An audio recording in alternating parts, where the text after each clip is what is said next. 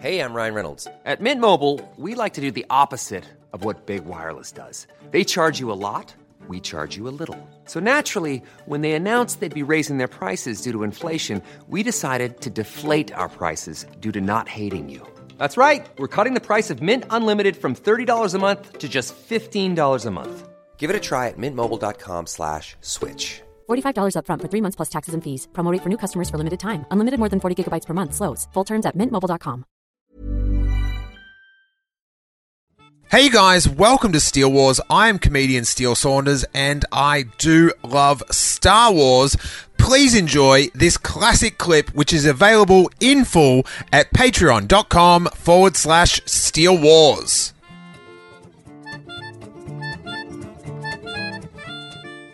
Let's talk about Pulp Empire. Of course, Pulp Fiction is a Star Wars esque landmark film. It is, yeah, but it's not just like the name is obviously Pulp Empire, but the idea was to mash up uh, Tarantino's style, that sense of fun, breaking the fourth wall, text all over the screen, really fun music, and smash it together with Star Wars. The, the way I felt I could justify it, other than it being a fun idea, was that there's those themes of East meets West in um, Tarantino, like in Kill Bill, for example, um, and in Empire, where you've got cowboys and you've also got the mysticism and the Buddhism side with Yoda and stuff. George Lucas borrowed heavily from Kurosawa. Yep, exactly. And Yep. so the the references are, the, are similar. Mm-hmm. Uh, so it felt like it was going to work. I did the the prologue bit first in black and white to try and mirror what's going on in Kill Bill Volume One. Mm-hmm. That black and white opening that's in the middle of the action, and then you go back and figure out what that was all about. Yeah. Um, and as soon as that clicked together, I was like, yeah, this is worth doing, and yeah, pursued with the edit. It's very cool. It's so fun. Like, they're two of the coolest things ever. They are. Pulp Fiction or Tarantino films and, and Star Wars. Like, when Pulp Fiction came out, I'm not sure how we knew that the film was going to be awesome, but the first, it screened at Southland, which is about a, probably like an hour away from where I grew up in Rosebud, a day early. So we drove to Southland to watch it Yeah, right. And loved it so much that we then it started the next day in Rosebud and we went every day for a week Oh, full on. just getting uh, we were like 20 so it was Yeah. and it was in summer so we were doing nothing and but each day we'd get more people to come like it would sort of spread and it was i remember my my you know we were like 20 and my friend clint's girlfriend was 17 and she had to sneak in every night because it was rated r Yeah, nice one. it was very tight, and we all were desperate to get one of those pineapple hamburgers. If McDonald's had hit, if they came out with that pineapple hamburger that summer, it would have been on. It would have been. They finally would have found the big some Kahuna success. burger. Yeah, absolutely. Uh, I just love the way that Tarantino takes a genre and hypercharges it. You Yeah. know, it just adds in this great music and, and snappy dialogue, and suddenly it, it takes a familiar genre and just, yeah, makes it this mind blowing thing. So it sort of starts with there's I don't, I don't want to spoil too much, but it, it, it does start. The opening scene is pretty much Luke uh, hanging from the weather vane, And he's just had the revelation, but we don't know what the revelation is yet. yeah, So that it sets up the idea that this is going to be about what was said on that balcony that made him jump, Mm-hmm. and uh, and the themes follow, you know, their relationship and how that all evolves. So the the way I wanted to Tarantinoize it, just generally, is first and foremost replace all of John Williams' music with music uh, mostly featured in Tarantino films. Which he, of course, borrowed from other films, uh, but also a few other selections just for fun. As well as that, um, have long-running singular chapters just with the same characters as as Tarantino tends to do, broken up with chapter headings. Throw text up on the screen, give each like, character a little hero montage, uh, and just see what happens. So it was a heap of fun. It's weird that after the that the opening bit, the first story goes it's Luke crashing on Dagobah, Yeah, and you take out a lot of the dialogue Yeah. that's removed from Yeah. the the movie, and the first thing that Luke says is to R two, "Ready for some power." yeah. And I'd never really taken any notice of that line before, but because it's sort of like the first line in your version of the movie, I'm like, Yeah. Oh yeah, R2's getting a little charge here. He's a little iPhone getting cranked up. I don't know if you noticed the sound effects are different too in this version because Oh no, I to, didn't. to replace the music, you have to basically rebuild a lot of the sound design around the dialogue you can keep. So, So how do you rip out the dialogue without the music? you have to separate the 5.1 surround channels, mm-hmm. and generally the center track with all the dialogue on it only has like a minimal amount of music or no music. That's like the gold mine for a fan editor. If you pull out that center track and all you've got is dialogue, but sadly with Star Wars, there's a lot of John Williams music in that center channel. So you've got to get a bit, clever. Like you can put music over the top, but you're still going to hear it. So um, I've just done a remix actually of version two now, and uh, I've managed to go in The and actually, yeah, and pull out even more of that spill using another program, and I'm finally content to rest, let it rest. And another like obvious huge change is Yoda is subtitled. yes, that's all Pai Mei from Kill Bill Volume 2 So uh, yeah, that was a tedious exercise. It all comes from someone making a suggestion. Hey, why don't you dub out Yoda with Pai Mei? That'd be funny.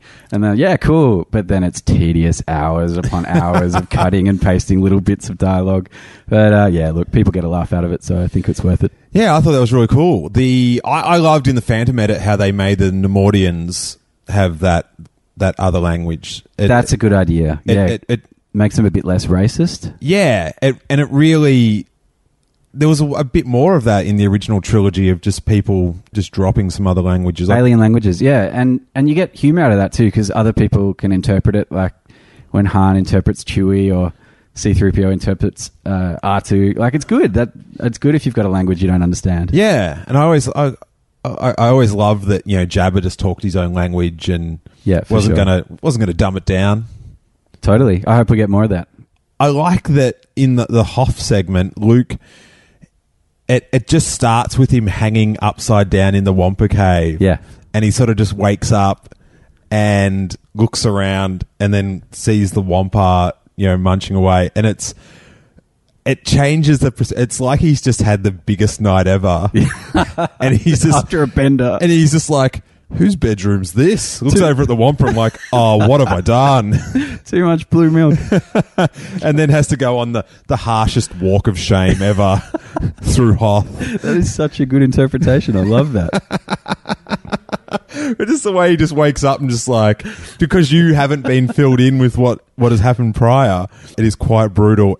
I think what makes it so cool, like the whole the whole project is super cool, but there's a few little segments where you could just put them up on YouTube as like like a video clip sort of thing.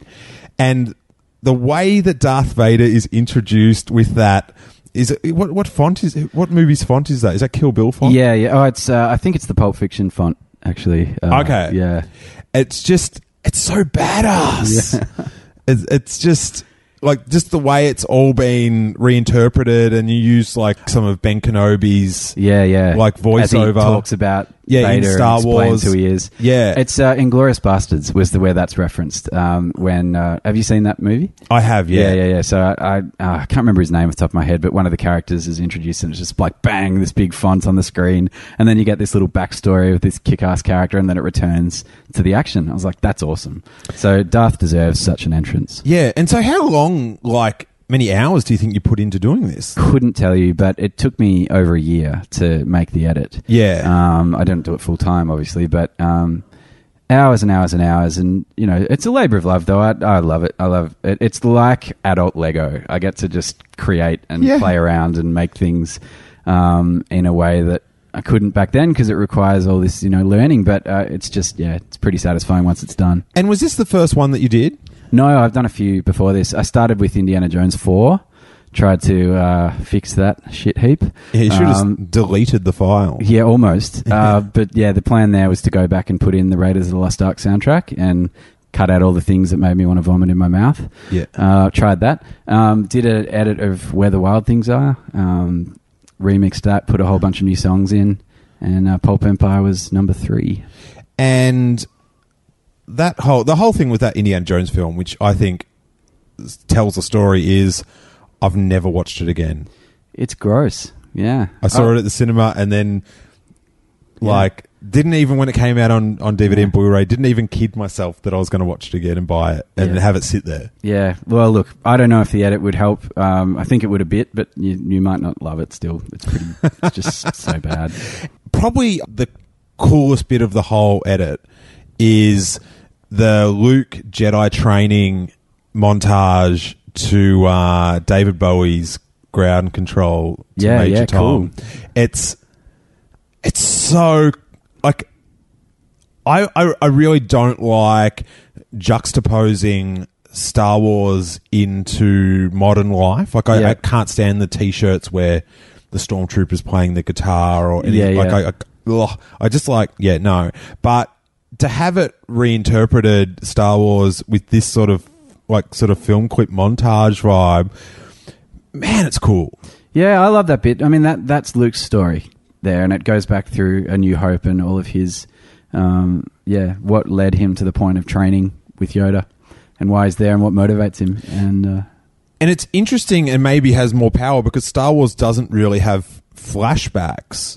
And you use a lot of like vision and dialogue from Star Wars like in the montage, which hmm. sort of remind you of things that you've you've learnt before about the characters. mm, totally, I got told off for that bit though, uh, because uh, well, for a few reasons, but one of them was that I'd used the special editions explosions of of Alderaan and the Death Star, because you know the purists out there are really enjoyed your edit, but how dare you you put those explosions in?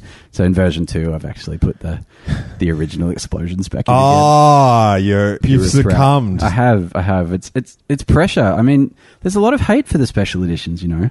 Yeah, there's a lot of hate for everything. Yeah, I heard in one of your episodes you try and keep these things positive. I think that's a good good plan.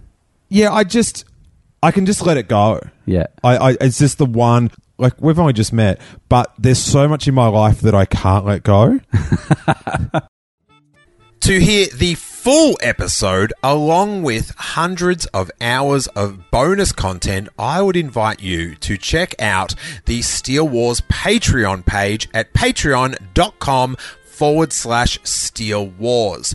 For just $3 a month you get a dedicated rss feed that easily pastes into any podcast app you use sending the complete archives of Steele Wars episodes along with bonus Patreon exclusives like movie commentaries, Q&As and shows like the Making Steele Wars show which I make exclusively for Patreon members with Jason Ward of makingstarwars.net where we try to find the news behind the news. Plus, you'll get the bonus segments from the call in shows, which sometimes can be over an hour. And as well as all the bonus content, you get that warm glow that you are supporting this show you listen to each week. The idea behind Patreon is if lots of people chip in a little bit of cash, that content producers such as myself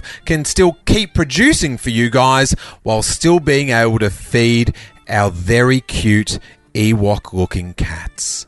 There's a hungry cat involved in this, guys, as well as some sweet, sweet content. Check out all the super fun tiers and all the shows you're missing out on at patreon.com forward slash steele wars. And may that force be with you.